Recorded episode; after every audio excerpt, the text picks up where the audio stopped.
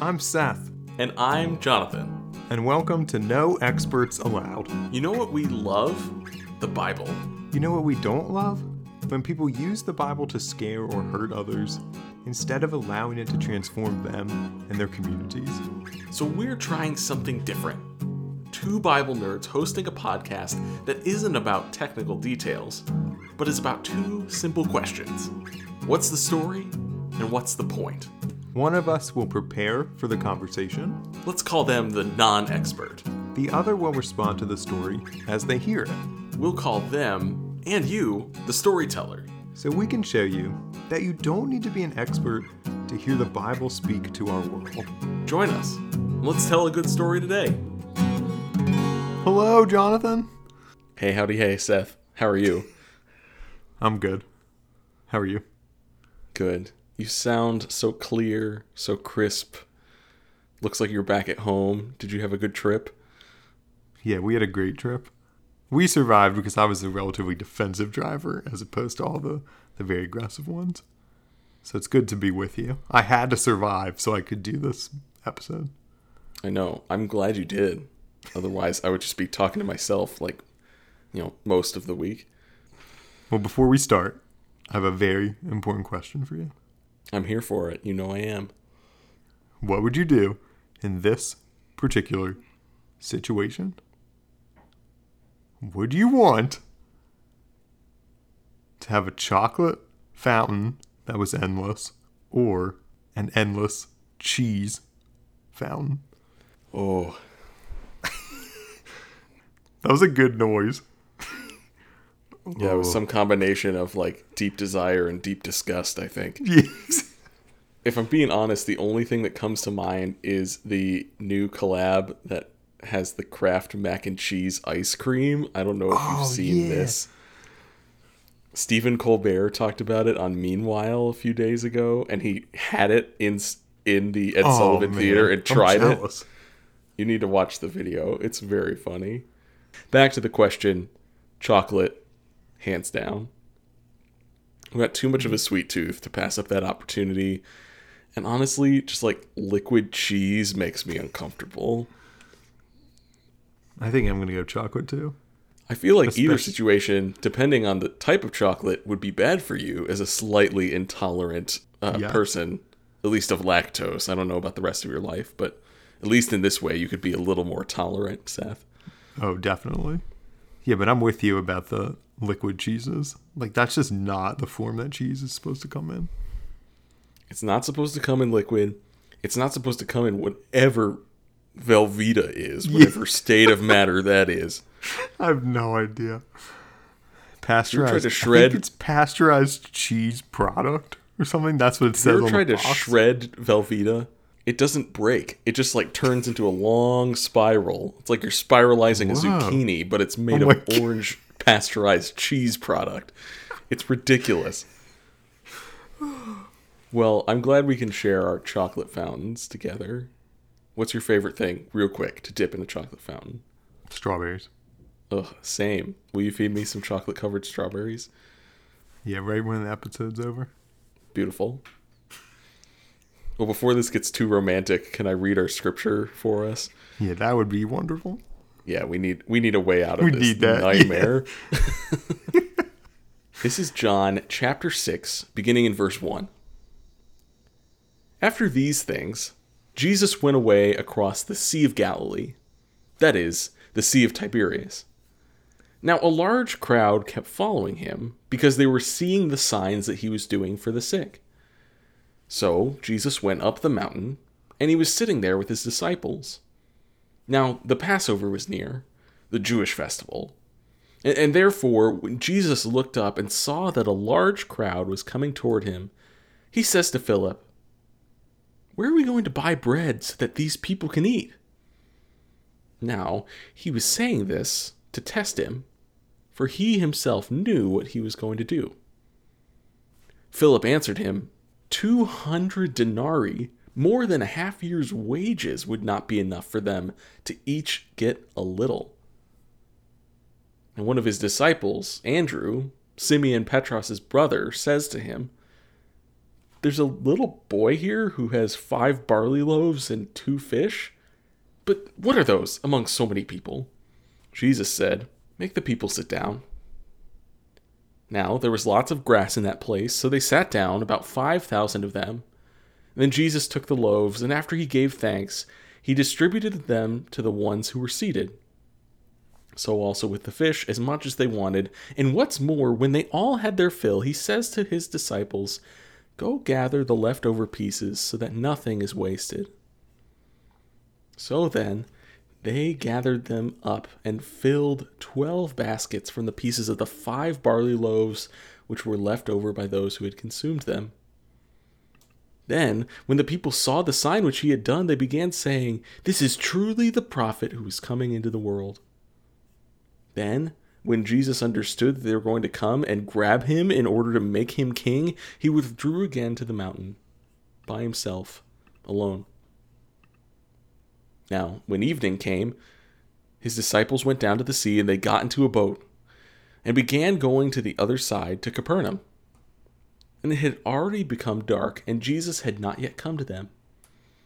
What's more, the sea was churning due to a strong wind blowing.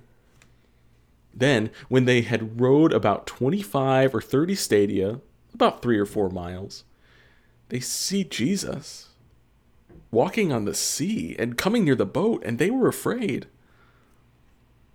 But he says to them, I am Jesus. Don't be afraid.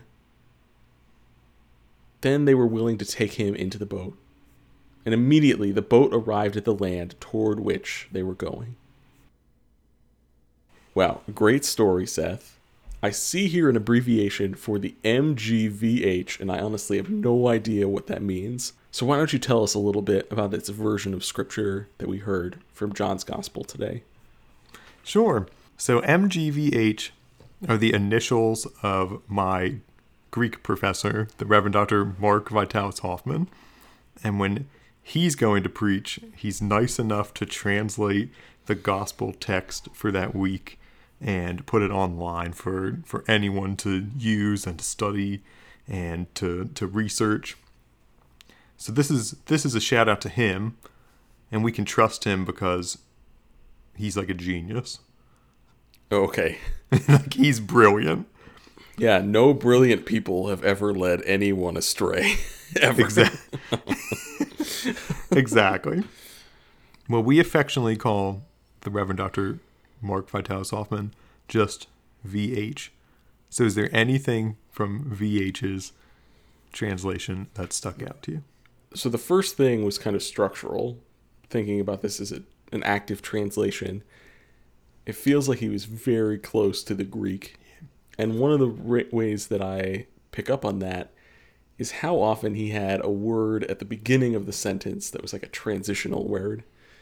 So, or then, or after that. It's almost like every sentence required something like that to get to the next sentence. And so that felt to me a little bit closer to, I don't know, hearing this text being read. When we talk, we, we add these fillers and things that don't necessarily add to the meaning, but they keep people drawn in. So I was just thinking about, you know, reading this aloud, thinking about what other settings has this story been told aloud. And I was appreciative of how that opened up that opportunity for me. Mm-hmm. One other way that he does this, and I think this shines through especially well in this text from John, is whenever the the gospel writer uses like a, a present active indicative verb, he always translates it with ing. Like this keeps happening, and this is happening, and this is happening, as opposed to like throwing it into the past. Like, oh, they saw Jesus now, they were seeing the signs that he was doing for the sick. Like, it makes it much more active. So that's another way that, like, it's both trying to, to stay close to the Greek and right that ends well, up I mean, being like a much more that active story. The different verb tenses. I mean, I, I caught it as I was reading, and maybe folks picked up on it listening to it too, but it kind of shifts from past to present tense primarily, just depending on who's talking or what's going on, which I think is is mm-hmm. interesting too. The thing that stands out to me that I hope we explore a little more is the relationship between these two stories. You know, we, we hear the story of Jesus feeding the 5,000. There are a couple of feeding stories, even within the same gospel, that are like this, but across the gospels, this is a story that comes up frequently. Same goes with Jesus walking on the water, walking on the sea. I'm just wondering about the connection between those two. I don't have an answer to that, but the fact that these are right next to each other in John's narrative at least to me, means that there's some level of connection between the two. And I'm curious to know what it might be. We'll talk about that a little bit later because I have some some kind of general thoughts about that. But yeah, it does seem like John puts them together for a reason. We get these stories in like the other gospels, but it, it's John who who puts them right next to each other. Right? He's trying to do something a little bit different, I think. So we can we'll definitely talk about that. One thing I'll say about our two pieces is that usually on our podcasts when we talk about one text one week, we kind of leave that in an episode. It's like self-contained. But I think here like we have maybe a little bit of overlap with Psalm 23. Hmm. I, I'm not the first person to point this out. In the beginning part of our text, they lay down in the grass and then in the second half of our text, like there's these these still waters. Hmm. It's interesting, just like in Psalm 23, that the people at least sit down in the green pastures, and then next we have Jesus leading them beside the still waters. So we see that that kind of echo of Psalm 23 in the background in John, which I think is like is like a really neat connection. And just so happens that that was our text last week. You let us you let us through so well. So that's why it's in my interesting. head. Yeah. No, you're welcome, I guess. no, that's an interesting comparison, especially since just a little while later in John 10 that Jesus then makes the famous statement that I am the good shepherd. And that's not it's not an yeah. isolated theme in John. So, interesting. One of the things that fascinates me about this passage is what Jesus doesn't say or what gets left out. Hmm especially who Jesus says we shouldn't feed or who he decides is worthy of getting the bread. There's just bread for everyone. And that that just keeps striking me. I mean there's there's not just bread for everyone, there's like way too much bread and fish for everybody. I'm just struck repeatedly by the way that that's countered to like this idea of scarcity that we have now where like there's only so much money to go around there's only so much food to go around there's only so much fame and then yeah. like these pies get divided because there's only so much of them do you remember when we were in college hearing our irish friend scott evans teach about this passage or or one of the versions of this story in the gospels I might have just been captivated by his accent. That's true. So Scott is now the chaplain at, I believe, the University College of Dublin in Ireland. Uh, just an incredible teacher and podcaster, all the things. Yeah. He talks about the miracle of this passage might be not that Jesus turns five loaves and two fish into like into however many loaves like, and fish yeah. he needs but that Jesus' is blessing and sharing, uh, prompted by this small child who starts this sharing, starts a flood and a wave of continued generosity of people actually sharing the food that they had with them already that they may not have been willing to share.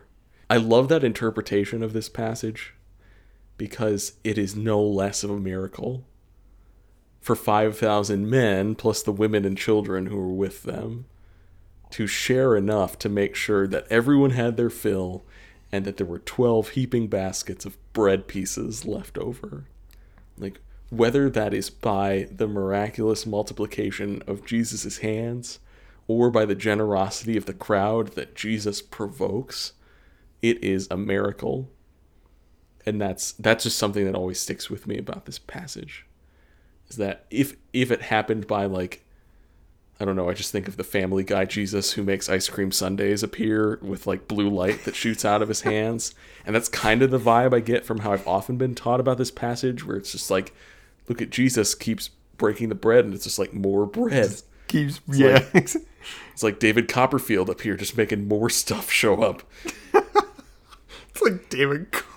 Doesn't it feel more in Jesus's character though to like to cultivate a miracle within the community and among the people with whom he's serving?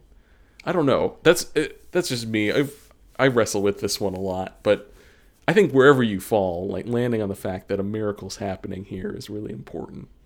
If we want to think of this story as like Jesus miraculously just multiplying bread, we end up with a lot more questions. Like, how, how does that happen? you know, like when he holds the bread and breaks it in half, like does the rest of the loaf fill in and then he just keeps Right. doing it, right? Like like we're left with a lot more questions Yeah. than if mm-hmm. we just read this as people who keep like sharing from what they brought with them. Yeah. Yeah, and I think that gets right at the scarcity idea that you're talking about, Seth. Is like everyone coming into this crowd, you know, nervous about what little they have. And this simple act of generosity that Jesus then blesses and perpetuates becomes enough for people to realize, hey, maybe maybe there is enough. Maybe there's more than enough. And that framework and that comparison, that shift just speaks I, I I don't know it resonates on a really deep level in a lot of ways today about moving away from a scarcity mentality and mindset It's interesting for me to think about what really is scarce and the ways that we treat that as unlimited. And then there's some things that are actually unlimited yeah that we treat the opposite, right? That we treat like, oh, there's only so much of that to go around. Like like I'm thinking particularly of like like natural resources that we just keep exploiting and exploiting. Like thinking like, well, that's just always gonna keep being here. But that's actually not true. That one's scarce. Right. And then the opposite is like, oh well, you know, I only I only have so much affection that I can give. Like I have to I have to like meter it out somehow. yeah But that's not true. Like I can just keep, you know, I hope I can just kind of keep conjuring it. And somehow it seems like at least for me that like the more I the more I keep pulling that from myself, the more I keep giving of myself, somehow like the more there is to keep giving. My cup keeps filling up somehow. and overflowing to go back to psalm 23 again the other piece of this though that's so intriguing related to that seth is why are the disciples getting out of dodge so quickly jesus it sounds like jesus is fleeing for his life and they're like well it's night he's not back i guess we just better go on i mean who knows what's not said here but it's like the logic or lack thereof in that decision is just so so astounding to me um, They're like, guess we'll get in the boat. Like we're Yeah. waiting long enough. like we said we were leaving at six he's not here there's probably it was probably peter that was like he's not here we gotta go they had dinner reserva- reservations in capernaum and they couldn't miss him Yeah, exactly. Is the way that the disciples thinking like it also kind of like a form of scarcity? Like we only have so much time. yeah We got to get going. But like Jesus again doesn't seem to operate on that same mentality. Yeah. Well, it also seems like to connect the passages, like we were, I was asking about before, that Jesus' action in the moment multiplies that which they thought was scarce, right?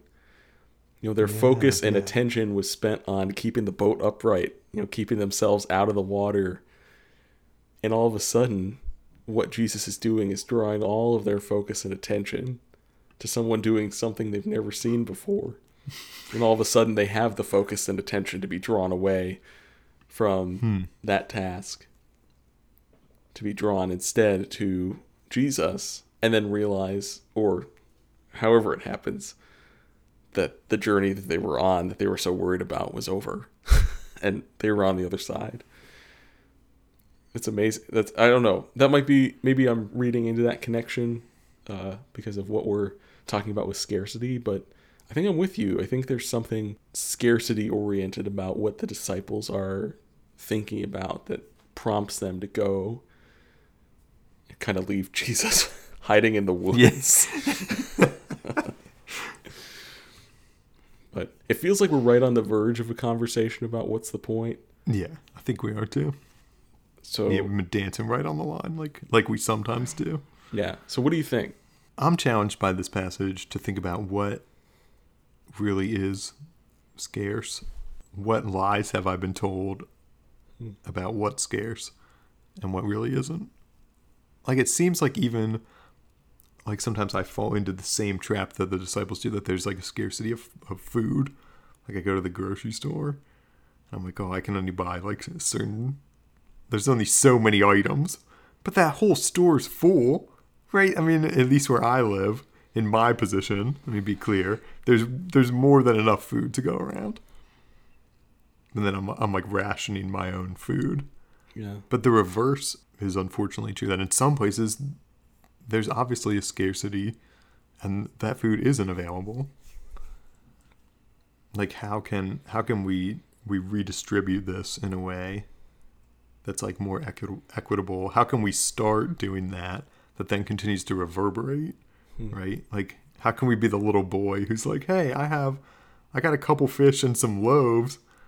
And that seems to kind of break open this cycle. Yeah. I think what you said is really profound, Seth, is that there is enough to go around. We have ordered our systems, our production, our consumption in a way that doesn't let it get where it needs to go. Yep. Like, I mean, we brought up the example. The one that comes to mind is is strawberries. Like, you know, folks earning starvation level wages so that we can dip our strawberries in our chocolate fountain and feed them to each other. And I'm not doing that to like make us feel guilty, but it's just like that's that's exactly the point That's that the we're reality. That's the reality we live in is that you know for us to go pick something up at the grocery store it doesn't as much as my like mind might conceptualize that food comes from the grocery store it doesn't. It's so much more of a journey and process. Yeah i think you're you're right on to identify that there is scarcity in our world but there's also been some really distorted narratives about what's scarce and what's abundant and so we think about food, we think about finances in a lot of situations. And again, this varies from person to person, but a lot of times people who have enough aren't willing to part with what they have because of trauma of their experiences that tells them that it might be lost at any second. And so we sit on mm-hmm. nest eggs and 401ks and live live as though we don't have enough even when we do for fear of what we may lose. And meanwhile, we are not we are not helping our neighbor or addressing the systems that keep our neighbor down in situations where that scarcity is real and painful and not merely I won't say imagined because I think for a lot of folks the scarcity mindset is a true trauma response. It's but it's but it's not as profoundly tangible in the ways that it is for others. And and I mean you made the same you made the same comparison too to you think about natural resources. I think of non-renewable energy sources like coal and gas for our cars and all these things.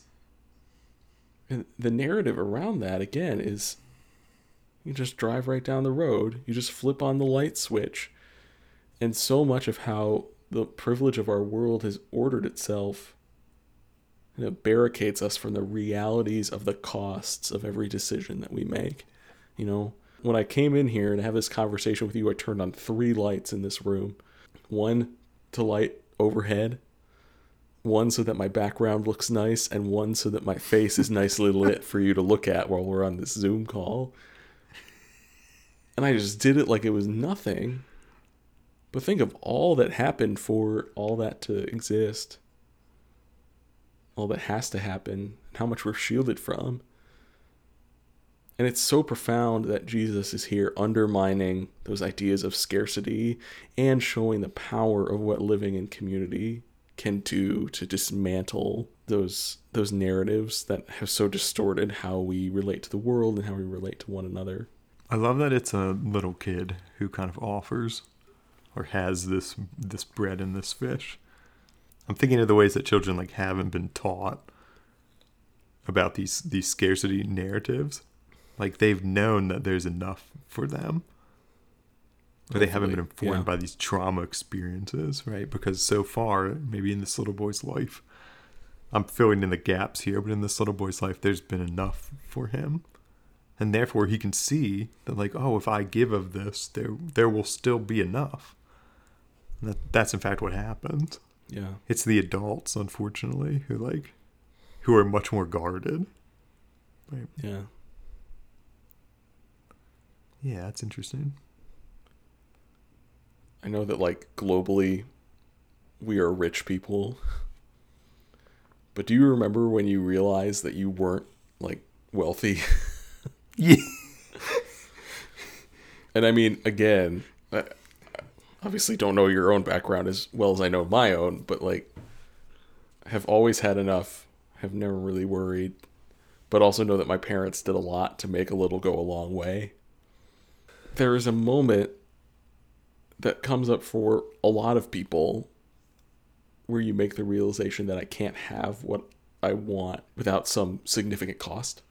And it's an important moment in growth. And what I so appreciate here is the outcome of these two stories is that everyone has enough. Everyone has their fill. It's not that everyone has too much. Yeah. It is that there is hmm. Hmm. enough for everyone. That to me just makes me think about what does realizing this kind of community, what is that going to cost me? Because I think in a lot of ways I have much more than I need. I love your point about it's not that people have way too much. It's that they have enough. Right? Like they gather these 12 baskets,